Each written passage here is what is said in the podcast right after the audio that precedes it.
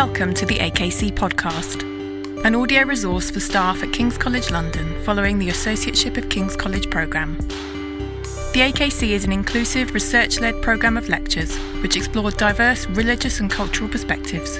For more information, visit kcl.ac.uk forward slash AKC. This semester's lecture series, entitled Power to the People Identity, Difference and Inequality, has been coordinated by Dr. Kate Kirkpatrick Handouts, presentation slides, and further reading links for this lecture are available on the AKC Keats area.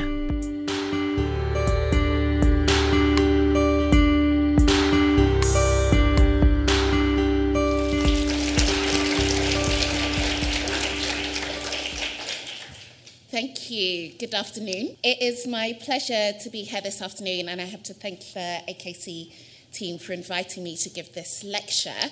So, as has been said, I'm Sarita Allen. I'm the Acting Associate Director of Student Success. My usual role at King's is the Head of Student Outcomes, and I've been at the university for just over four years now. And I have a confession to make, and that is that when I was invited to give this lecture, I really wrestled with whether to do it or not. And the first reason was because I'm eight months pregnant, and it's not traditionally something you do when you're that close. Thank you.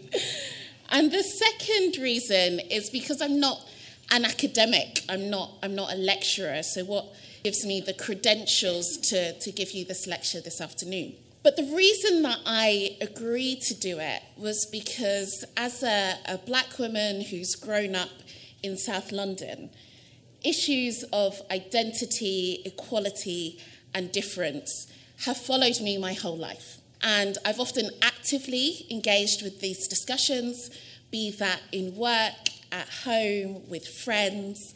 But I also work in a field which is all about inclusion and how we can support creating inclusive environments.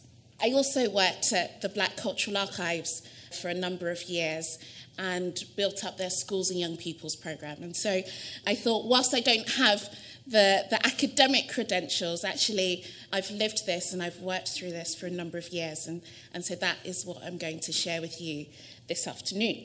So, the title of the lecture Culture Eats Strategy for Breakfast How to Build an Inclusive University. So, what has culture got to do with strategy?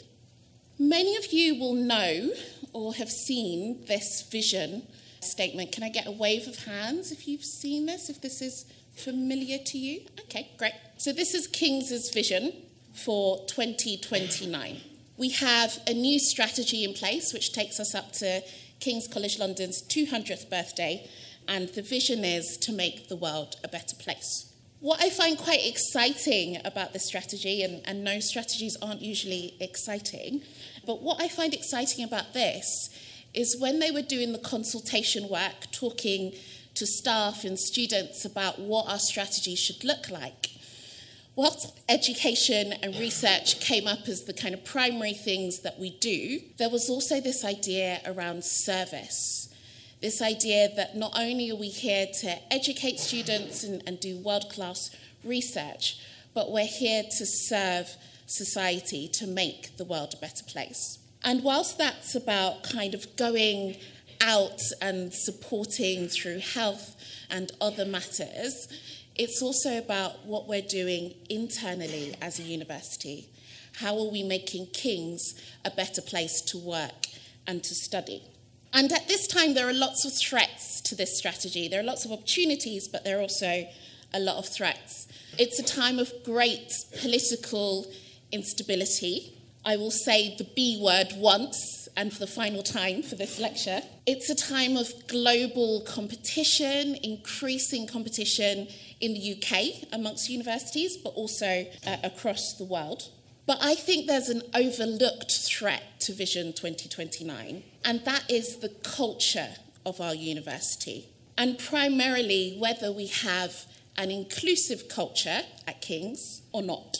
And so the quote, which uh, I put in the title because I thought it sounded a little bit sexy Culture Eats Strategy for Breakfast, it comes from Peter Drucker, and he is a management um, theorist. He's, he's dubbed as the father of post war management thinking. He is, is said to have said it, and it was made famous by Mark Fields, who was the chief exec of Ford. And at the heart of it, it means, well, you can have the best strategy in the world, but if you don't have the culture within your organization, a healthy culture which helps your workers to thrive, forget about the strategy. It will fail. And I think it's the same for us here at King's. We can have the best strategy in Vision 2029, it can be implemented very well. But if we don't have an inclusive culture amongst our staff and our students, we will not make the world a better place. So, how do we define inclusive culture? If I had, if we had a little bit more time, I would ask you that question: what you believe inclusion to be, and I, I invite you to consider that after this lecture as well. But essentially, there are there are four ways, I think, or three ways to think about inclusion. So the first image shows exclusion, and often when we think about perhaps boards with a lack of diversity, we're talking about exclusion. But the three other images are all different versions of diversity. So, diversity exists in all of them. The first shows separation. Um, and when we think about separation, historically, we think about apartheid South Africa, we think about segregation in the States. But a little bit closer to home, you could also think about gentrification across London and the fact that you go to a place which is incredibly diverse, like London, but you'll see people from particular income groups and pe- people from particular ethnicities eating in certain areas, shopping in certain areas, and essentially living different lives alongside each other in different places. The third image is integration. And so we see the red dots in the middle, and, and these people are at the heart of an organization or a group. They are the ones who are the most included. And you see the green dots on the outside, and, and those are those who are not as included and trying to get into the middle. And often people's experience of work is like this that they are welcomed into the place of work and they are able to move towards the middle, towards the center of inclusion, as long as they fit in, as long as they assimilate, as long as their accent is right, as long as they talk about the right hobbies and interests, as long as their appearance, what they wear, how they present their hair or other features, fits in with what the culture of that organization dictates and often within workplaces, but also sometimes within educational organizations, we see this version of diversity. It's okay to be part of the organization, but you must look and think like the dominant culture. And then the final image is one of inclusion. And in this image, all the dots are, are mixed around, and this shows what traditionally we think about when we talk about inclusion. Everybody at the heart of the organisation, everybody able to contribute fully, and this is often what we think of when we talk about high performance culture. And there are a couple of other ways in which we think about inclusion. This image is taken from a paper on education. Typically, inclusion is studied in the fields of education, sociology, and business management, but it's also really present within the arts. And I think the reason for that is because it's at the heart of what it means to be human. And so I've taken these four questions from Maya Angelou, and she wrote these four questions to ask about relationships. And the first is Do you see me? Often, when we talk about diversity and inclusion, one of the concerns that is raised, often by women in meetings, is that they raise an idea, but it's not until a man raises the idea that that idea is acknowledged and encouraged. Do you see me? Do you hear me? Am I visible? The second question is Do you care that I'm here? King's is a very diverse organization, has very diverse students and, and very diverse staff. Is that something that's valued by the organization? does it matter? The third question is Am I enough for you, or do you need me to be better in some way? And that really comes back to that point around integration and assimilation. Am I enough as I am, or do I need to change in order to fit in? And the fourth, can I tell that I'm special to you by the way that you look at me? And whilst these questions are, are very much about relationships, and, and lots of psychotherapists have referred to them, they can also be used and adapted for an organisational context in order to talk about value and visibility. And at King's, we're really fortunate in that we have a What Works department, and they have been set up specifically to think about how students succeed at university and to support practitioners, both academics and professional services, to ensure that all students can succeed to the best of their ability. And they have been considering the issue of belonging and have essentially come up with a number of measures for us to understand how included a student at King's feels at the university. They've done a number of research around these questions to understand how inclusive we are. And our hope is that as we put together more proactive approaches to inclusion that we'll see those levels of inclusion increasing. But what the definitions I've covered previously do not include is any reference to power. Power is often not spoken about when we talk about inclusion. A metaphor about inclusion is well, diversity is inviting someone to the party, and inclusion is inviting them to dance. But I would say actually inclusion is a bit more than that. Inclusion is, is being on the organising committee for that party. It is not merely being invited, but it's doing the inviting. True inclusion must have some aspect of decision making within it. True inclusion means having some agency and some ability to create positive change be that in an organisation, an institution, or a group. Anything else, I argue, and a number of other academics argue, is superficial or something along the way towards inclusion.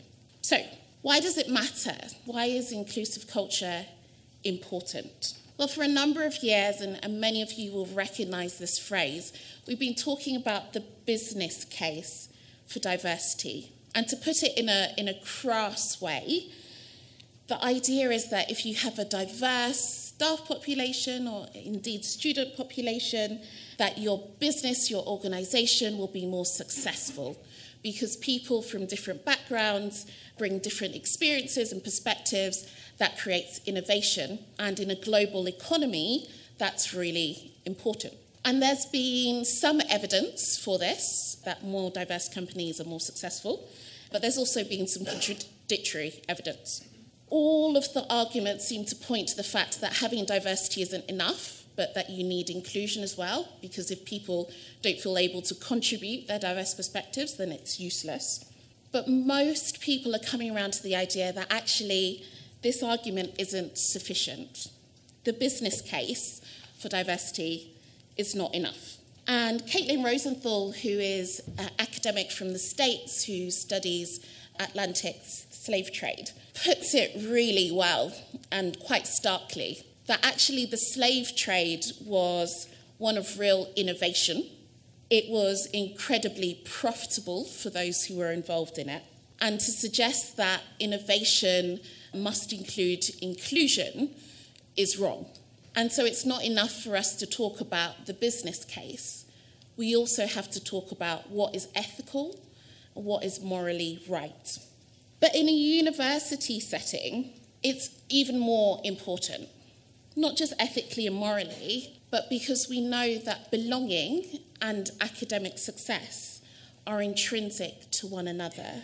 The research shows that if you feel a greater sense of belonging to an organization, to your university, that you are more likely to succeed in your studies. And that is because you're more likely to be motivated and you're more likely to want to stay at that university. And so the research has linked students' sense of inclusion with retention. And so for us at King's, this is a matter of equity. This is a matter of ensuring that all of our students are having an equitable experience whilst they're here at the university. But it doesn't just affect those who are not part of the dominant culture, who you might say are, are, are part of underrepresented groups. It affects all of us because when staff or students don't feel like they are able to contribute fully to their studies, to their work, we all miss out. We miss out on their contribution, and that affects our own success as well. So, if inclusion requires power, what is an approach to building inclusive culture with power at King's? Well, there are a number of different ways in, in which you can build inclusive culture. And the Student Success Department is just one of many partners across the university who are working towards this aim. Later, you will hear from Sarah Guerra, who is the Director of Diversity and Inclusion, and, and I'm pleased is here this afternoon as well.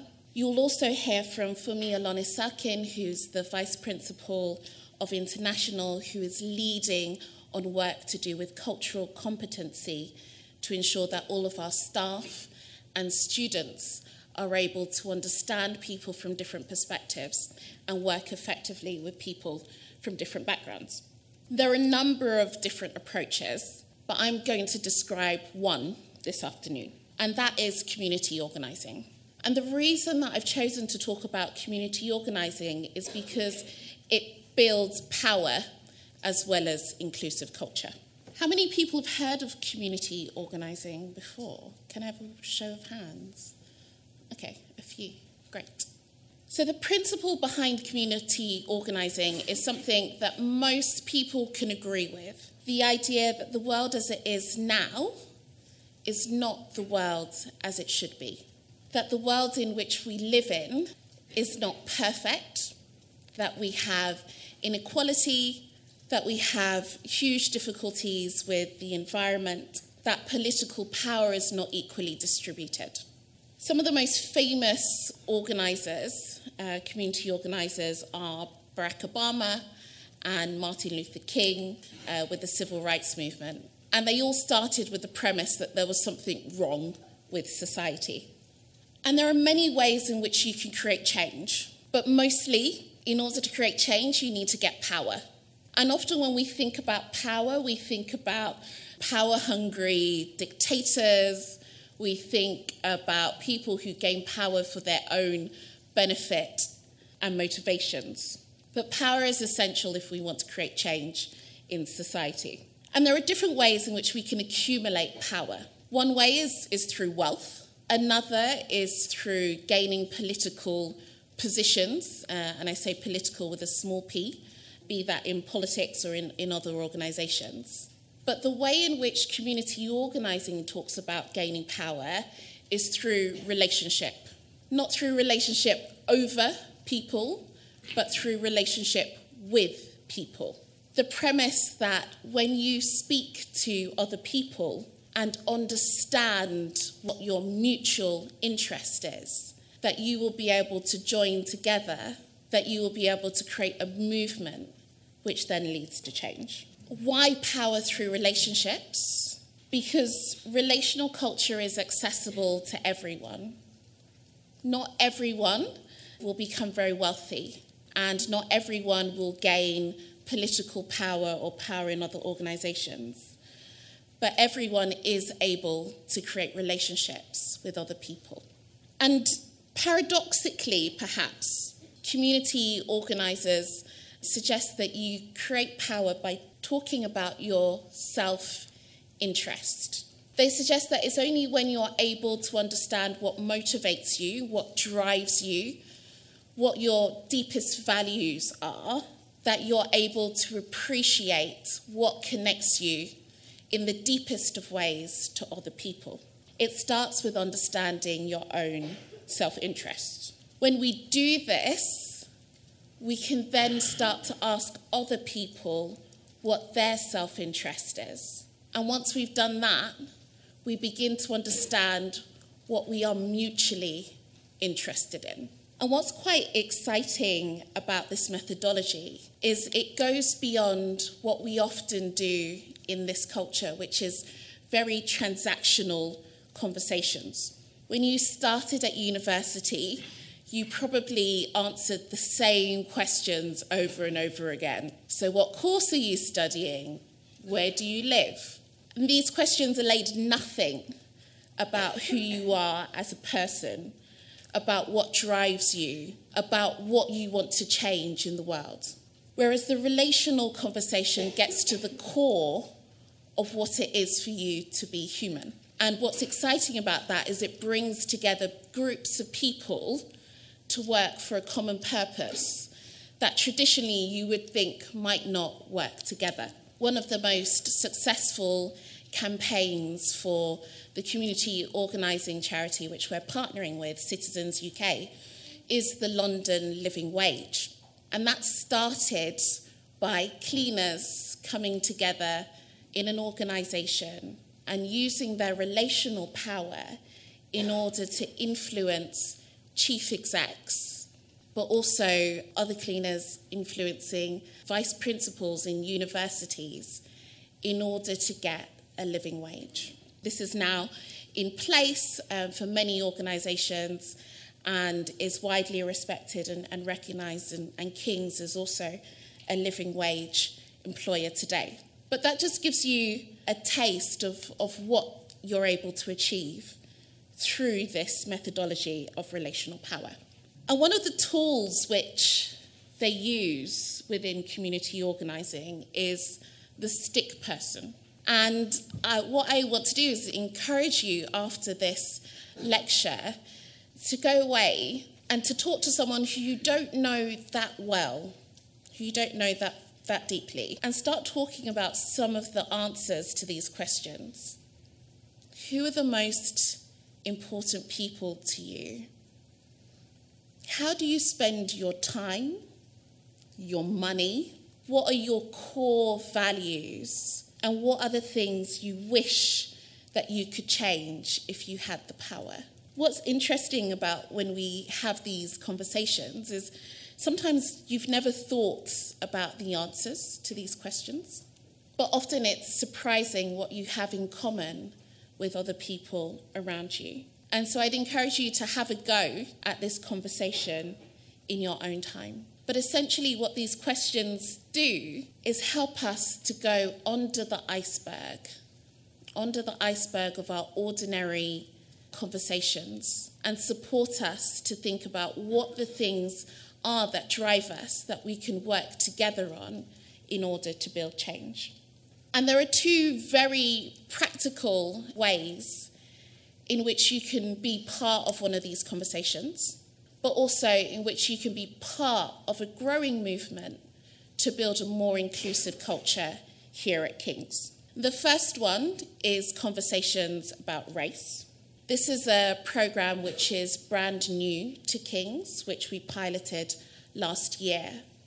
And essentially, what we have been hearing from students but also staff is one of a few things. One is, do you know what? As a university, we just don't talk about race, we ignore it, we pretend it doesn't exist.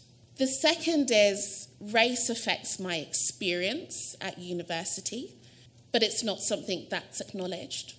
The third is when race is talked about, it's talked about in a way that is not very sensitive or inclusive, or often it becomes quite a combative conversation.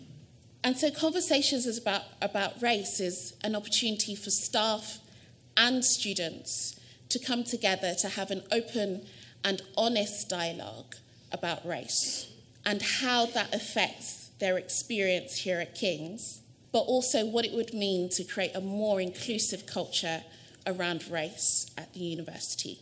And there will be events happening across the different faculties in September and October. So I encourage you to have a look and to sign up for this.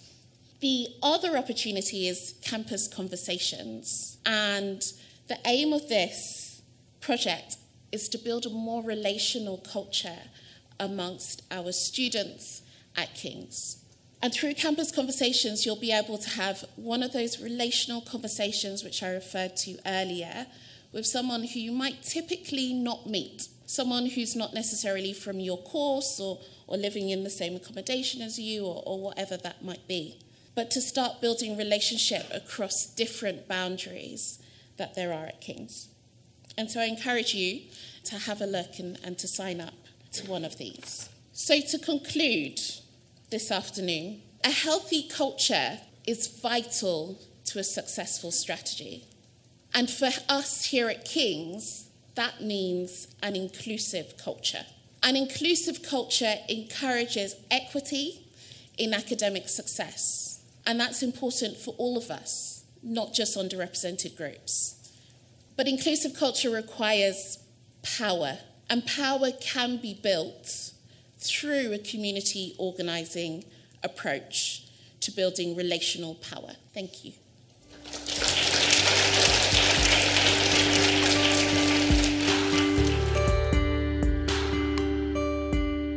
Thank you for listening to the AKC podcast. If you have enjoyed this lecture, please click subscribe in your podcast app to receive future episodes.